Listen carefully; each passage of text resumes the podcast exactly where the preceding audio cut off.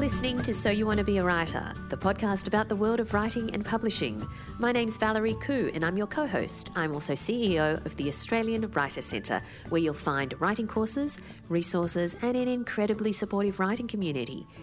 I usually co host this podcast every week with Alison Tate, also known as A.L. Tate. Her latest book is The Wolf's Howl but she's got this episode off because it's one of our in between episodes. So this is a story session, just you, me, and our guest author of the week.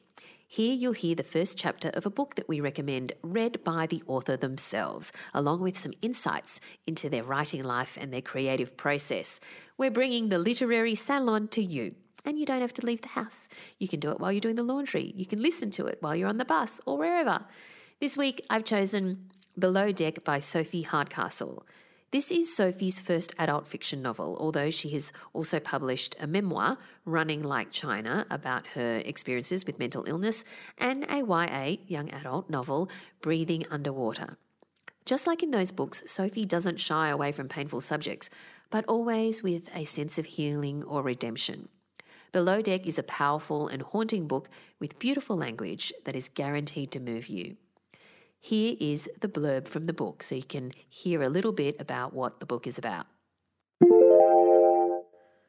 21 year old Olivia hears the world in colour, but her life is mottled grey. Estranged from her parents and living with her grandfather, who is drowning in sadness, Ollie faces the reality of life beyond university alone. When she wakes on a boat with no recollection of how she got there, she accepts the help of two strangers who change the course of her future forever. With Mac and Maggie, Ollie learns to navigate a life upon open ocean and the world flowers into colours she's never seen before. Four years later, Ollie, fluent in the language of the sea, is the only woman among men on a yacht delivery from Noumea to Auckland.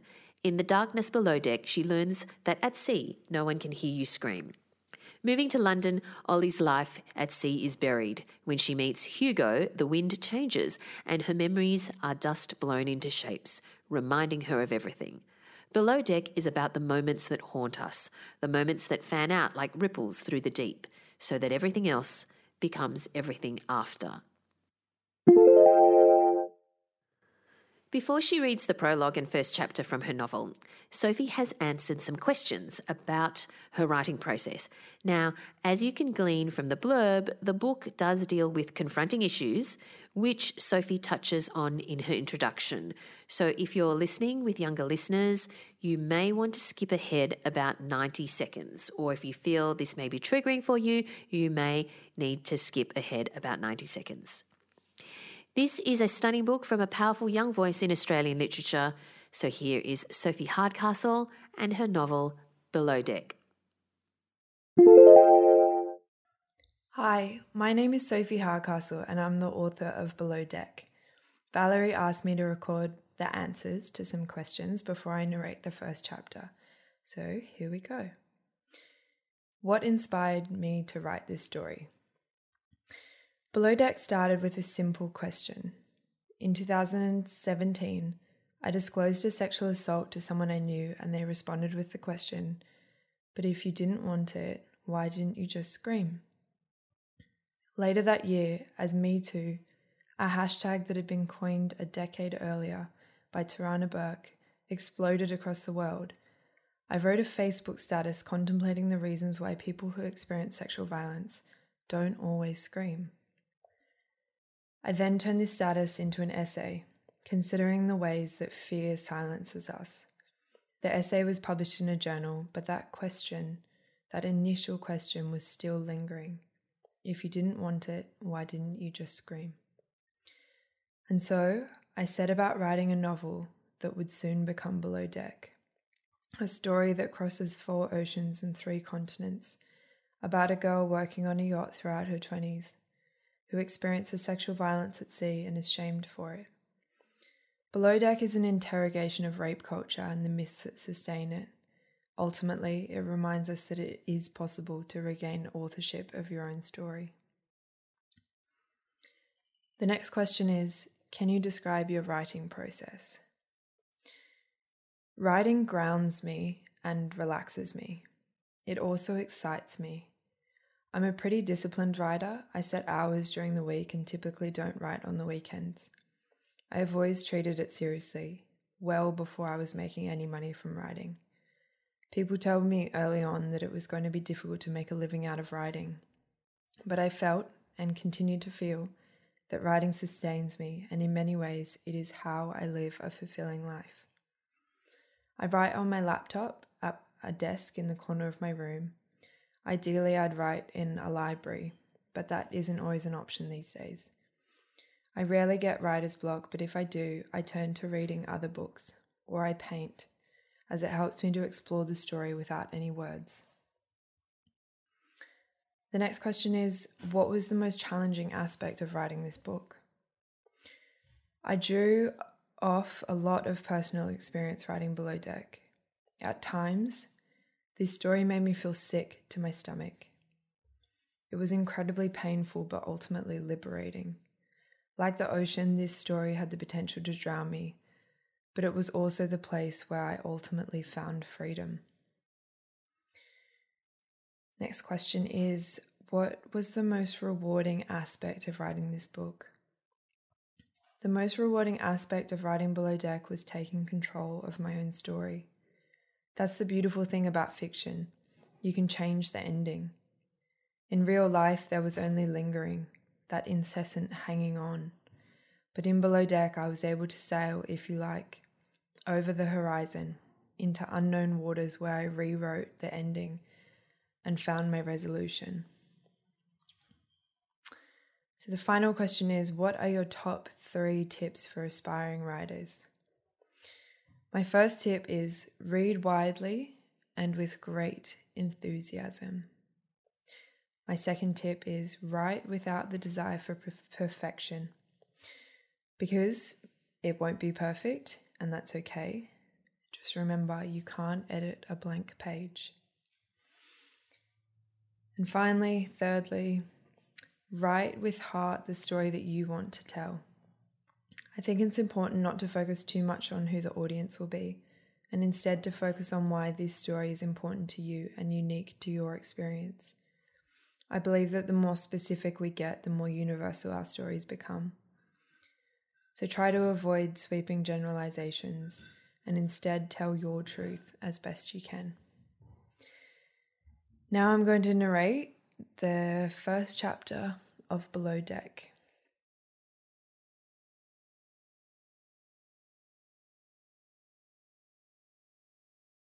So, our book begins with a prologue called Dark Pink. You dying in your twenties is not romantic, he told me. His eyes dense black, half in shadow. He shook his head. It would be a waste. I remember that we were in my living room at the time and that he didn't say anything back, but I thought about it for a long time after. The word waste, swirling like an oil slick. I knew he was right. It would be a waste but when I'd said I'd die, I would die in my 20s, it was never about the romance of it, the old story of the young artist perishing before her time. It was more of a knowing, a knowing that it was my time. I die on the eve of the day I was born, 29, almost 30. I've always liked the numbers 29, 2, and 9 much more than I've ever liked 30, 3, and 0. Two is red and nine dark pink. Three is uneasy green and zero is empty white. But contrary to what you might be thinking, I don't do it on purpose. Not really. Then again, maybe I do. We're made up of myriad choices, aren't we? I shrug, shiver.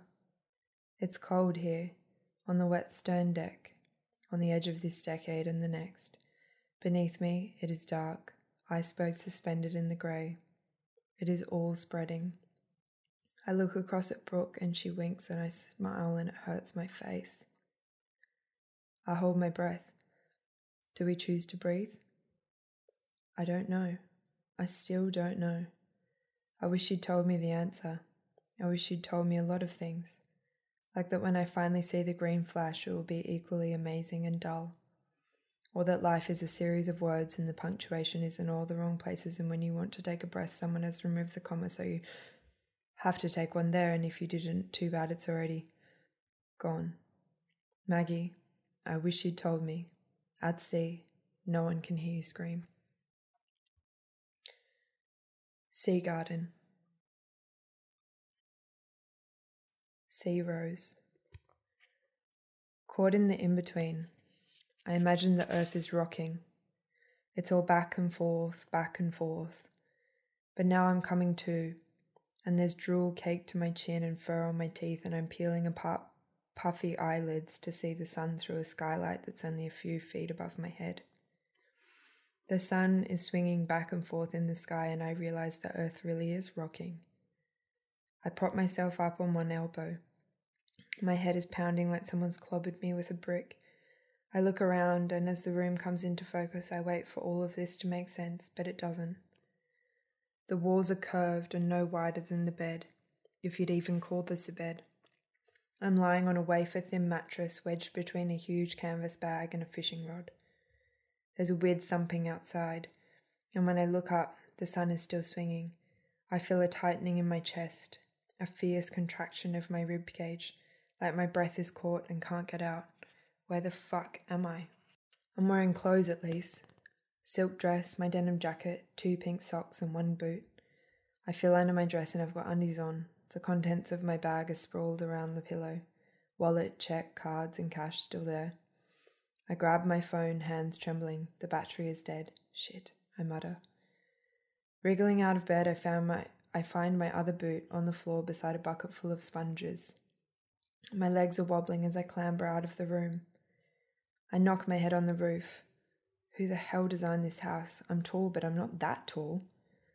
The earth is still rocking as I stumble into a room with a kitchenette, slung bunk, sling bunk beds, slit windows, and a table that's bolted to the floor. I feel my way through, grabbing corners and edges for balance, to keep myself upright, dragging myself towards a ladder that leads to open sky. Climbing up, it takes my eyes a second to adjust. The light is piercing. Oh my god, the words are barely a whisper. In front of me is an old man wearing an oilskin jacket, an orange beanie. His skin is weathered, salt encrusted, with sunspots and a coarse white beard. Beyond him is ocean. Its surface is dark and choppy. My, sh- my body shudders, my spine curls. The horizon is impossibly far away. Morning. I stare at him blankly. He laughs. Where am I? Sorry, he says. You'll have to speak up. He puts a finger to his ear, bit deaf. Where am I? I repeat, louder this time. You're on the Tasman. At my feet there are ropes coiled around metal stumps and lines threaded up a towering pole. The old man pulls on one of the ropes and the creases in the sail above me are smoothed out, like skin pulled tight around bone. I feel the boat pucker, then lift a little. The what? The Tasman Sea, he says, pointing to the endless expanse of ocean, as if I meant to recognize this water as distinct from any other water. But more specifically, the old man says, You're on a yacht. He rests his hand on the boat's deck, and her name is Sea Rose. I feel like a hand is wrapped around my throat, squeezing. I might throw up. I, I need to get off. You will, in a few days, when we get to New Zealand. The blood drains from my face. What? I'm sailing her to New Zealand and needed an extra hand. You said you wanted to come. Are you kidding? When did I say that? Last night. I sink back into alcohol soaked hours, searching for something, anything, but last night is a gaping black hole. Why would you let me agree to this? I was legless last night. The boat rises over a wave, slams down. My head hurts. I feel bile surge at the back of my throat. You're basically kidnapping me. I'm what? Kidnapping me. You'll go to jail for this. Well, he says, reclining with a wide smile, I'll only go to jail if someone finds out. I guess I'll just have to kill you. I take half a step away and my ankle rolls on a coil of rope. I fall back, landing heavily on the deck, the wind knocked out of my lungs. Suddenly, the old man bursts into laughter, his eyes disappearing between deep wrinkles.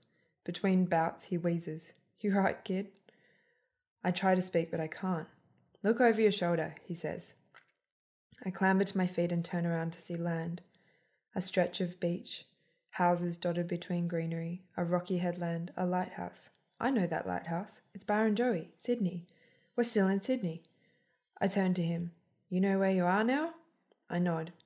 We're going to the RPA Yacht Club in Newport. I need to drop my rose off for a clean, should be there within the hour with this wind. I'm giving you a lift back to the city. Chivalry now doesn't change. I cough. I'm still winded from the fall. You kidnapped me. You, young lady, were blind. Couldn't even tell me your name. Was I supposed to let you go home like that? No. Jane and I had to carry you to the boat. Who's Jane? She manages the restaurant at the CYC. Apparently, she found you in the women's bathroom. I let you sleep the night on board, woke you up this morning, said I needed to get going, and you told me to leave you be. Well, I don't remember that. The cold wind is snaking around my body. I cross my arms, trying to summon any recollection of the night before. Where did you sleep? He meets my eye. In my bed, he says, at my house. And there's something in his deadpan delivery, in the steadiness of it, that makes me believe him. He smiles gently. You don't need to worry about me, kid. I've only ever loved one woman. The smile fades and he looks beyond the horizon. And she's gone now. I relax my arms. What was her name? He rests his hand on the boat's deck again, smooths it the way you might touch a lover. Robin. Robin Rose. He clears his throat. Anyway, I didn't mean to kidnap you, but I gotta be at the boatyard by ten and assume you'd be out until we get there. Relief washes over me. This is so weird, I say, shuffling towards him, my hand outstretched, offering my hand. But whatever. My name's Olivia. He gives me his calloused leather hand and we shake. Mac. At first glance, Mac is grey slate, cool and hard. But then he laughs and the slate ripples. I see then that he is impossibly deep, like dark ocean. Inky stories twist in him like sea serpents in underwater caves. On the rare occasion, on the rare occasion my dad told stories, they were painfully obvious, like etching words into sleek metal with a needle he'd trace over and over until they bled. Mac is different. His way is guiding me through crevices studded with barnacles and adorned with starfish, alive with dancing weeds. Instantly, he reminds me of my pa, who could tell stories that filled any room with colour. Mac tells me about a time he and Robin got so drunk on rum on a beach in Barbados that they rowed back to the wrong boat and made love in someone else's cockpit. I lean in. His voice is like thunder beneath a roll cloud, bold and exciting, electric. I could listen to him for hours. He pauses. You cold? I shake my head. Nah, this tea is fixing me up. He smiles. Good. I'm sitting with Mac in the cockpit, wearing one of his wet weather jackets, it's huge, creasing and folding around me as I lift my arms to take a sip of tea. Thank you. You're welcome. I look past Mac's shoulder. The surface of the sea is raised like pricked skin, a wash of goosebumps as autumn reaches out into winter. How old are you? he asks. You aren't meant to ask a woman her age. He snorts. You, kid, are not a woman. Excuse me? Not yet, anyway. He draws the wheel closer to him, and the boat tips harder on its side. Are you even old enough to drink? I'm 21, I say. Two red, one pale yellow. I can even drink in America. He rolls his eyes, a wry smile bending his lips. How's your head? Sore. Mac laughs. I bet. You could barely stand last night. I feel the hairs at the ra- raise at the nape of my neck. I don't. I I don't want to know. You're right, he concedes. I'm sorry. Didn't look like it was your fault anyway. I tilt my head. What? That boy you were with. He looks like a right piece of work. And just like that, the previous evening washes over me like a wave across the deck. Dinner at the Cruising Yacht Club on Sydney Harbour. And Adam, clean shaven, Rolex wearing Adam. He's my boyfriend. He left you passed out in the bathroom. We were having an argument. Though perhaps what I really mean is Adam was having an argument with Adam, and I was both in between and outside, silent, strangled. An argument about what? My my career, I guess. We're just about to finish our economics degrees. I've been offered an internship at Lazard, this big investment bank, but I told him I don't know if I'm going to take it. I explain, and I'm so ready for the usual response, what an opportunity, that at first I didn't don't hear what Mac actually says. Sorry, I say, what what what was that? I said, What's it got to do with him? Well, he said I was throwing away a once in a lifetime opportunity, I say, skimming over. I know ten guys who would kill for that gig. Skimming over. You're lucky they even gave it to you. Lucky, I think, after all that work. Sheer luck, a fluke. Mac shakes his head, and then, with a certainty that sets my world on fire, says, You're your own person, Ollie. Maybe he's scared of that. I laugh. No one's ever called me that before. Ollie. Yeah. Do you like it? I smile. Yeah, I do. We watch from the restaurant as the yacht, at the yacht club as the Sea Rose is hoisted from the water and slung up in the shipyard. Mac has bought me a huge strawberry milkshake and a portion of chips. I mix mayonnaise and tomato sauce together on a plate until it's salmon pink, flecked with pepper, and Mac says, Your accent. You didn't grow up here, did you? I shake my head. Lived in Manly until I was five, then Hong Kong and Singapore. I slurp my milkshake. So, what brought that about? Parents' work?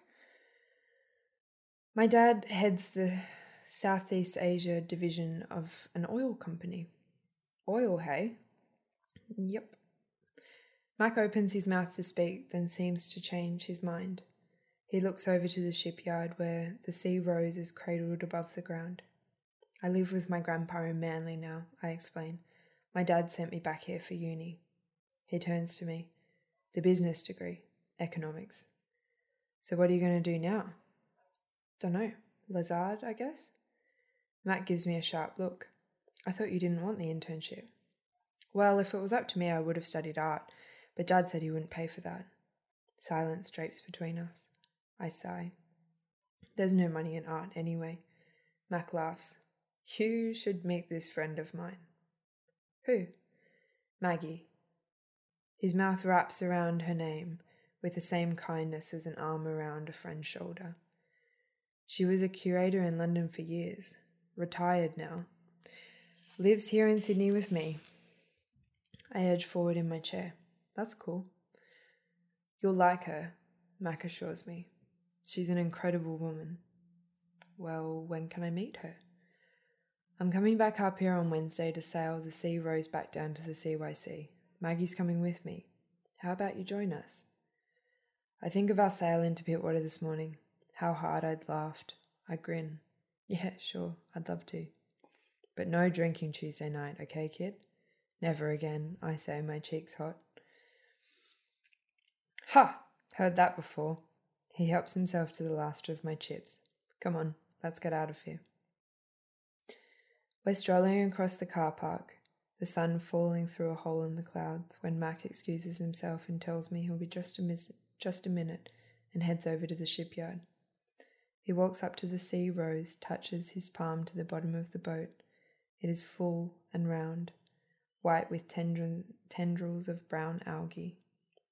Mac whispers something as he smooths the fiberglass, kisses it softly, and I find myself feeling awkward suddenly, shifting my weight from one leg to another, like I'm spying on lovers, witnessing a moment reserved for someone else. In the car, Mac turns on the radio. I feel it coursing through me in a stream of soft reds. I love this song, I say. It feels very pink. Pardon me? Oh, I said it feels very pink. Then, considering how odd that must sound, I laugh sheepishly. I, I don't know. It's just a feeling I have. Mac shakes his head. He's smiling. I can't wait for you to meet Maggie. I love Sophie's descriptions of Ollie at sea, and Mac is such a warm character, but you can already feel the tension lurking in the background. Below Deck by Sophie Hardcastle is out now and published by Allen and Unwin in Australia. It was interesting to hear Sophie talk about how she's a disciplined writer, dedicating time each week to her writing. If you're looking to develop your own regular writing routine, then our writing workout program is perfect for you. This podcast is brought to you by the Australian Writers Centre, a world leader in writing courses. Do you want to bridge the gap between being a beginner writer and a novelist? Our course, Writing Workout, is like a writing gym where you'll strengthen your foundation techniques. You'll be given exercises to stretch your writing muscles, receive regular feedback from an experienced writing coach, and you'll make connections with like minded writers. You'll emerge from this course with improved writing techniques, greater confidence in your storytelling, and a much deeper understanding of your own narrative voice. Find out more at writerscentre.com.au slash workout. Thanks for listening to this special episode of So You Want to Be a Writer. You'll find more details about the podcast and a wealth of writing resources and courses at writerscentre.com.au. This podcast is brought to you by the Australian Writer Centre. Connect with us on social media at Writers Centre AU on Twitter and Instagram, and join our free podcast listener community on Facebook. Just search for So You Want to Be a Writer podcast community and request to join. Both Alison and I will be back to our regular programming in your next episode. Thanks for listening, and I look forward to chatting to you again next time.